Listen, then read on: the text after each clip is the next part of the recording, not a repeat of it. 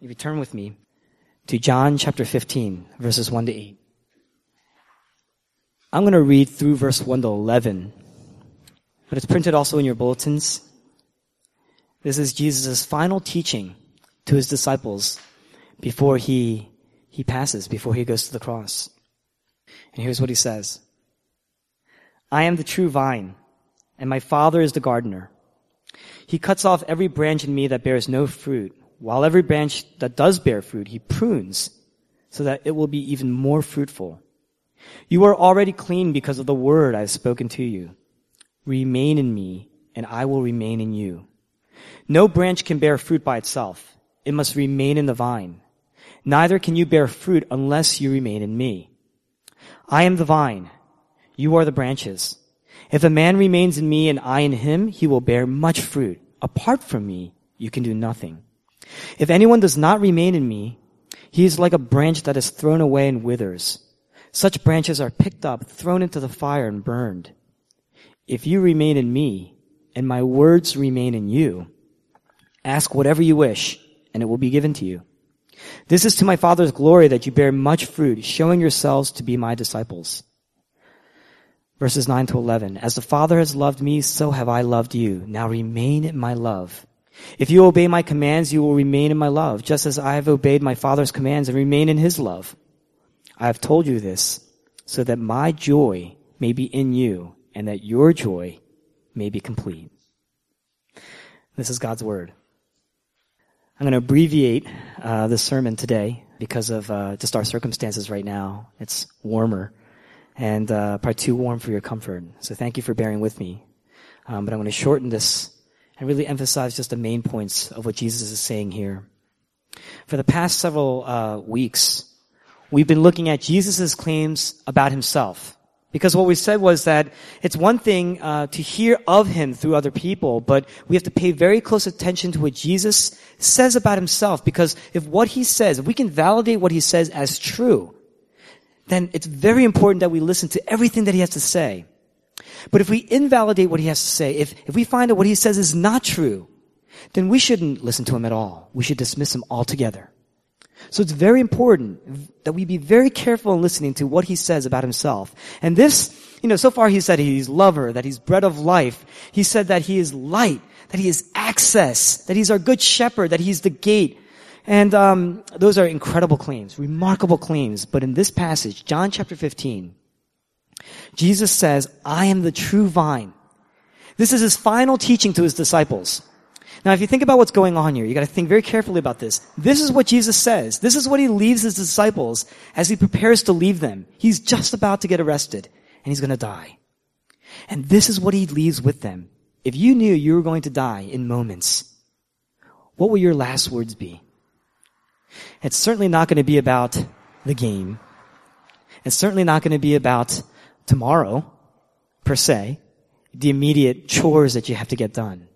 The things that you have to share are going to be the most important things on your heart, the things that are weighing most in your heart. And customarily in the Old Testament, this was a, this was a tradition. The leaders of Israel would gather their elders, their disciples, and they would say, they would gather them together, and as they get ready to depart from them, they share their final words.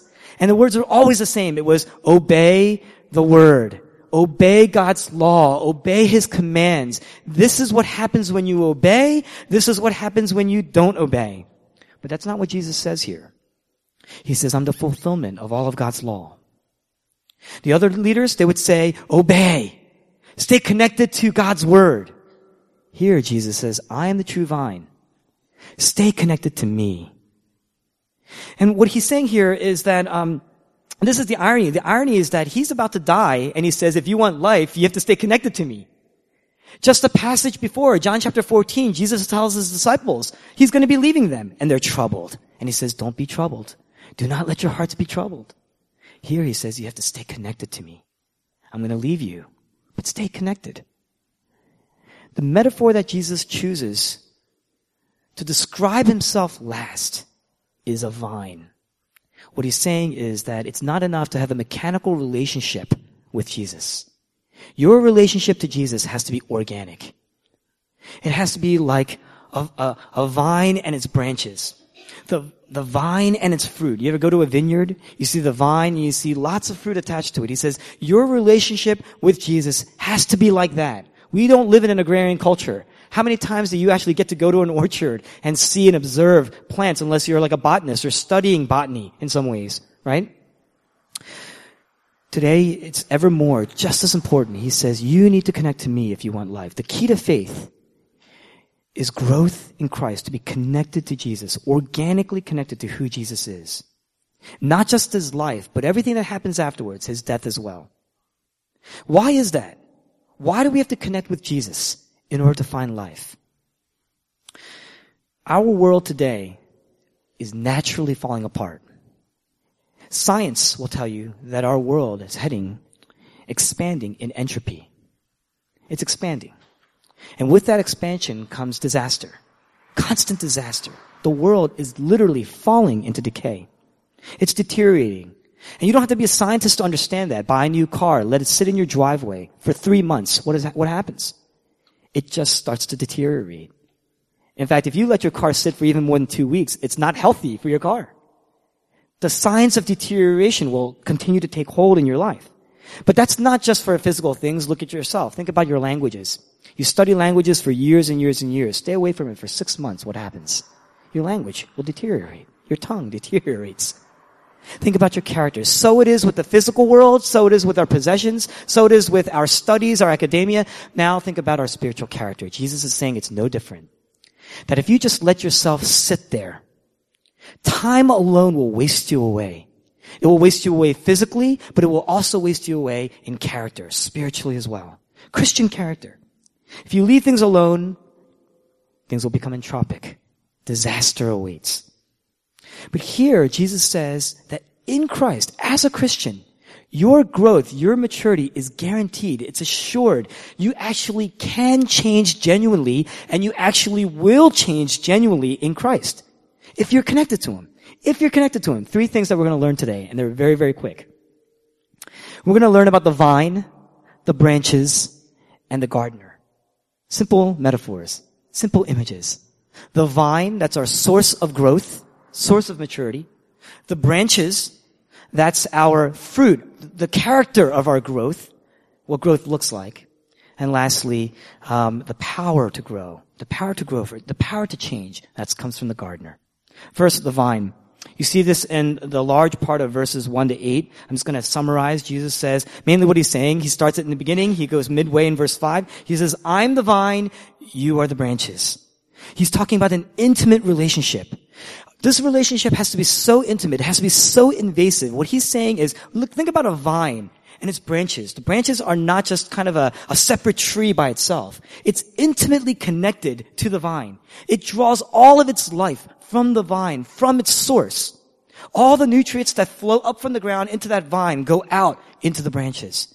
He says, so it is with the vine and the branches, so it is with me and you. You have to stay organically connected to me. You can't be, no tree, no branch is a tree all by itself. In fact, we're going to talk about that in a little bit, right? He, what he's saying is my relationship with you has to be so intimate, so close, so invasive. That means that the gospel, God's kingdom, Christ's love, but also his call that has to be an intimate relationship with you. Relationships, the deeper they are, the more they change you. That means that he has to argue with you. That means he says here, he says, my words must remain in you. What that means is that let his words argue with you. Let his words disturb you. If they're not disturbing you at any point in your life, then you're not intimate with his words. They should disrupt you. They should disturb you. They should challenge you, but they should also comfort you. Because if the words don't comfort, then you're not being, you're not, you don't have an intimate relationship with His Word. If, this, if it doesn't soften you when you are hard of heart, then you're not developing a relationship with Him. Like arteries to an organ, drawing from the heart the life breath that the arteries give these organs. He says, so it is with me as the vine and you as the branches. Judah Folkman is a, was a leading cancer researcher. He passed away in 2008, but he was a, a resident. He was actually one of the chiefs of medicine out in uh, out in uh, in the 2000s. In the Children's Hospital in Boston, Massachusetts. It was a Harvard teaching hospital. And, and he came out with an astounding discovery in the 70s, in the late 70s. Uh, it made a huge breakthrough in cancer. And what he noticed in studying uh, cancer cells was that they need, they feed, whenever a cancer or tumor cell starts to grow, uh, in order for it to continue to proliferate, new veins, new arteries start to form around it and start to start to pump some of the blood. That means what that means is that your body is built in such a way that if as a, if a tumor cell starts to grow, it's developing, it's drawing its nutrients. Those very cells are drawing their nutrients from your own body. It's drawing its strength from your body. And, and that's where the proliferation takes place. So he came up with an interesting uh, philosophy, and he said, well, he, and he tested it out. It, he was virtually, he almost came to uh, a Nobel Peace Prize in the early 2000s for what he uh, what he uh, came across. But what he said was, well, if you cut out those arteries, then you can kill the tumor. And that concept of genesis of the arteries is now probably one of the leading uh, factors in cancer research today. Just just like that theory, Jesus said that centuries before. He says, for your spiritual character to grow, you need to be connected to the vine so that all the nutrients provided by the vine flow into you. It's going to be dynamic. It's going to be robust. It's going to be powerful. If you don't do that, what happens? Then you're feeding off of whatever you got and it's not enough. He's telling you it's not enough. It's to grow, it's to make you grow weak. Eventually you wither and you die. You ever see the, uh, the, a branch of a tree that just dies away. What's going on? It's drawing nutrients from itself after a while. It's not connected to the, to the main stem. So what happens is it starts to wither, shrivel up until what do you have to do? You literally have to slice it off. He says, be connected to me. It's gotta be organic. Which means that there's a difference between being organically joined to Christ and being cosmetically joined to Christ. What does that mean? When you're cosmetically joined, you are mechanically put together. You are externally looking like you're a part of the vine, but you're not really a part of the vine. You're not drawing your life from the vine. You're not drawing your nutrients from the vine. You're not drawing your source of life from the vine. Your joy isn't coming from the vine. It's coming from the externals. And you can live like that for a while, but eventually you will start to wither internally. And all it takes is a tragedy. All it takes is a disaster. All it takes is the heat of the sun to come before you start to realize now externally entropy has taken hold. Jesus says, I have to constantly intrude into you. My life source has to constantly go into you. It's not a casual relationship. It is a dynamic, living, you know, organic relationship. Now, the amazing thing about this passage is that in the Old Testament, anytime the vine was referenced in the Old Testament, it was with respect to Israel. Israel was the vine of God. But whenever you see the word uh, Israel or the word vine represented in the Old Testament, it was always represented with, a, with respect to its failure. It never produced good fruit. I'm going to read from you one passage as an example. This is Isaiah chapter chapter uh, 5, verses 5 to 7. And um, this is uh, Isaiah's prophecy of Israel. God describing Israel, God describing us, who we are with respect to him. Here's what he says. Now I will tell you what I'm going to do to my vineyard. That's us. I will take away its hedge, and it will be destroyed. I will break down its wall, and it will be trampled. I will make it a wasteland, neither pruned nor cultivated, and briars and thorns will grow there. I will command the clouds not to rain on it. The vineyard of the Lord Almighty is the house of Israel, and the men of Judah are the garden of his delight. And he looked for justice, but saw bloodshed, for righteousness, but heard cries of distress. He's saying, You are my vine. You are the, you are the vine. The Israel, the church is the vine of God, and yet every single time he looks at the vine, instead of being able to delight in the vine, he sees bloodshed. He sees the entropy. He sees the disaster. He sees the falling into decay of the, the natural course of the human heart apart from him. Israel was always represented in failure, in failure to draw their life to draw their application, to draw all their, all their, their lifestyle, all the things that they think and do, uh, uh, the source of that from God. So the prophecy is always pointed to a greater vine, a true vine that would come. So it's remarkable because what Jesus is telling his disciples right now, right here in this passage is this. He's saying your culture, your legacy, your pedigree, these things, these things are, are keeping you from being organically connected. In, in our world, we, we are, we live in a world where like dissolves like, so we look for people who are part of our culture. We like to cling to that. That becomes more defining in our church than, uh, the actual, uh, the nourishment that comes from Christ himself. He says, your culture, your legacy, you know, these things, these are the things, your laws, these are the things that you have a mechanical relationship with me. You have a cosmetic relationship with me. It's not organic. He says, I am the true vine. I'm going to abolish all the other pursuits that promise life. In our world today, culture, staying close to your culture, staying close to your pursuits in life, your career, your academia, these things are the things that will give you life because they promise you money. They promise you power. They promise you joy. They promise you relationships. And so we pursue these things as our vine, but what the Bible's saying here is that only Jesus is the true vine. Because if you pursue these other things, you may grow for a little while, but you're going to draw power from yourself. And when the heat comes, losing your job, the breakup of a relationship, loss, that's when you realize you have not been drawing from the true source and you start to wither. The entropy starts to take over. We have to be attached to the vine.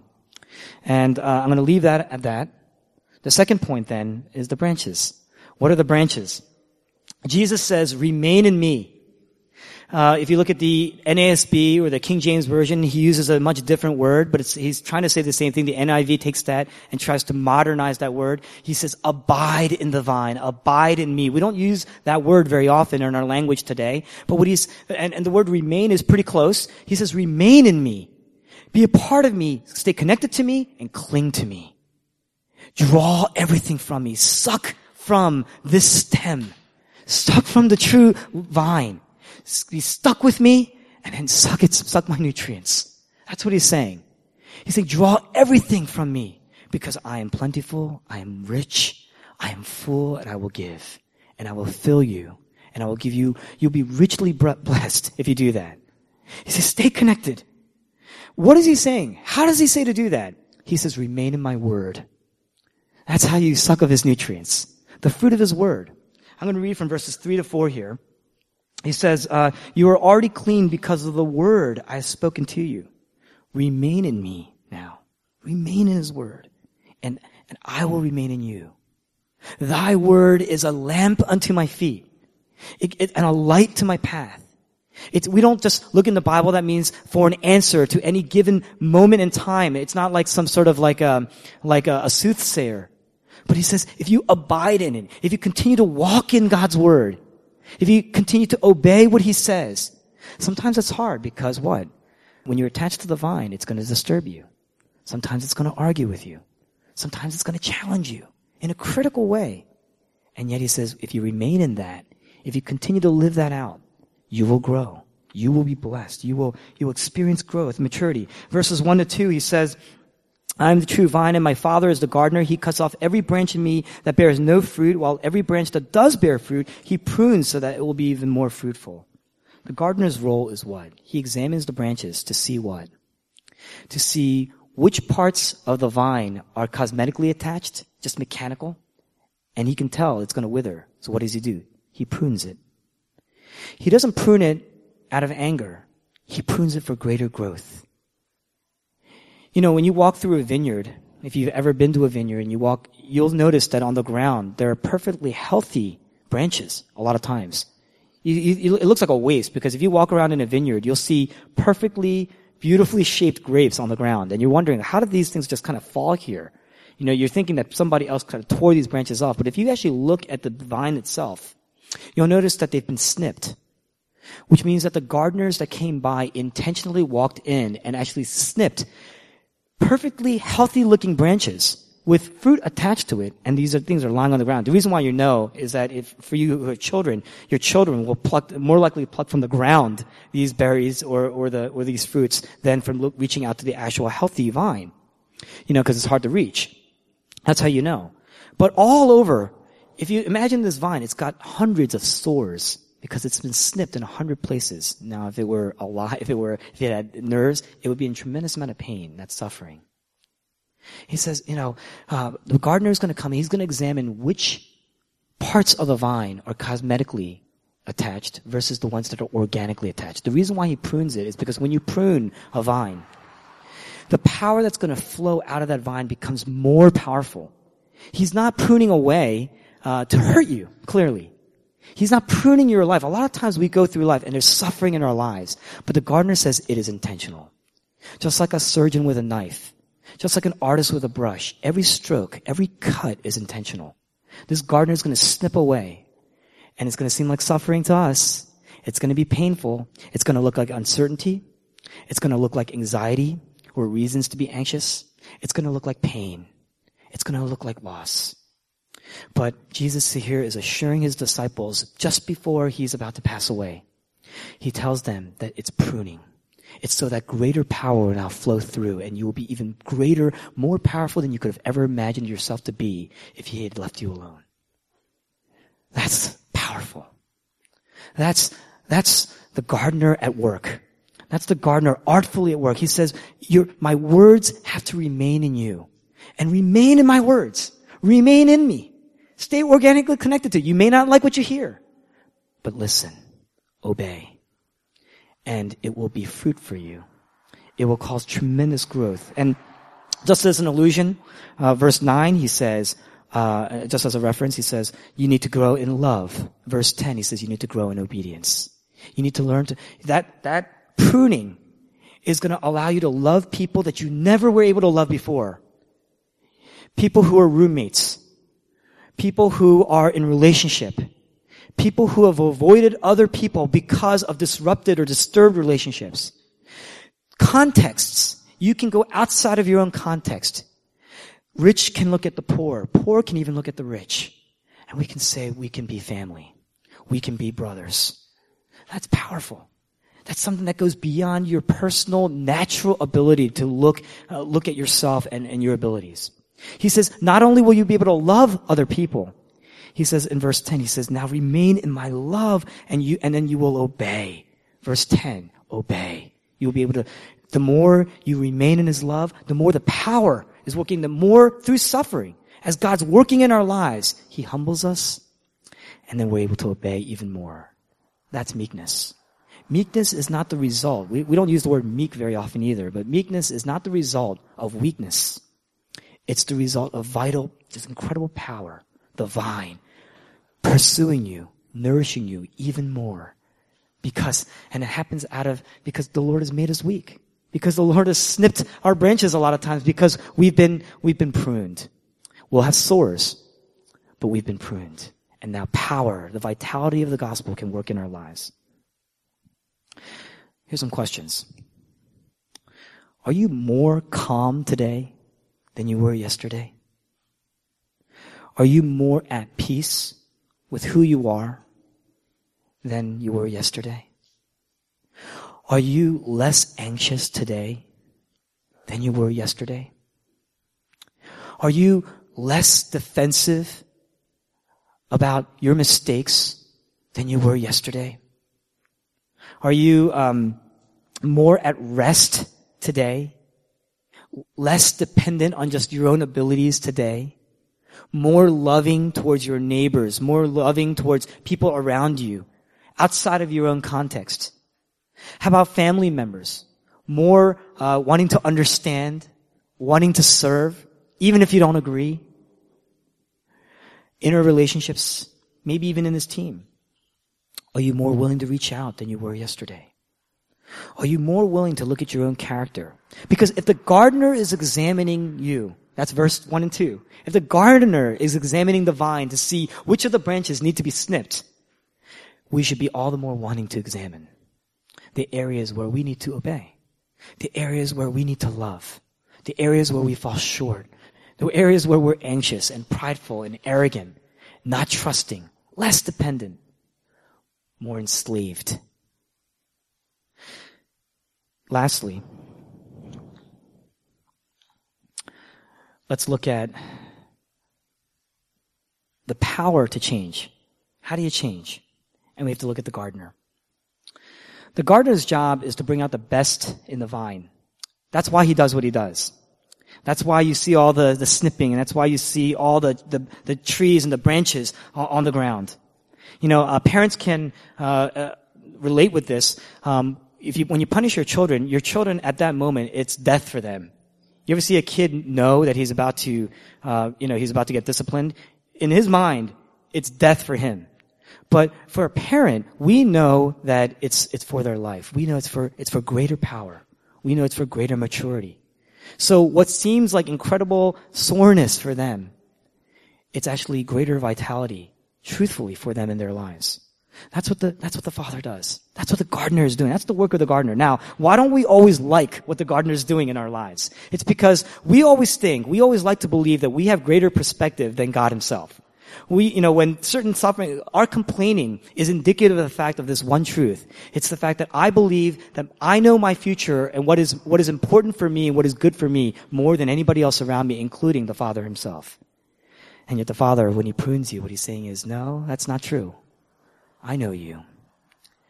Notice how Jesus masterfully brings us to the vine. In John chapter 10, he says, I know my sheep. My sheep know me. If you really take that truth in, it means that he also knows what's good for you more than you know yourself. And that means that there's going to be suffering because you aren't always going to agree. He's pruning you. It's his way of saying, stay connected. Are you suffering? He's saying, stay connected. Remain in me. He's not just saying hang in there. He's saying you have to endure this because the sores will result in a vitality that you had never experienced before, but you need to get a little perspective. You need to realize and admit and confess and profess that God has far more perspective about you than you do. We underestimate our potential. We think we know our potential. We actually underestimate our potential in Christ. And that's why, that's the reason for the pruning we have to remember that we're a branch. And that means that we have to suck from the tree of life, the vine of Christ. Now, all this, he says in verse 11, the whole point of this, he says, this is so that my joy may be complete in you. That's what he says. It's for joy. So you would experience joy, but it's ironic. Why is it ironic? It's ironic because Jesus, he's talking about your joy. He's saying, my joy, my happiness, my rejoicing is going to be made complete in you but he's on his way to die. He knows it. He's heading straight for the cross at this point. From this point on, he's heading for the cross. And yet he's saying, this is for your joy. He's teaching about what's going to grow your joy, but Judas just left to betray him. He literally just left. His friends are just about to abandon him. And he knew it. What's going on here? Jesus is about to experience the gardener's work on him for his greater joy.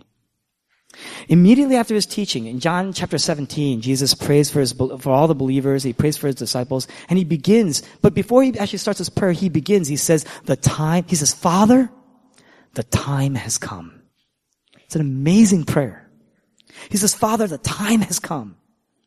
Meaning that, um, up until the book of, uh, this chapter in 17, um, up until this point, he says, my time is not yet come.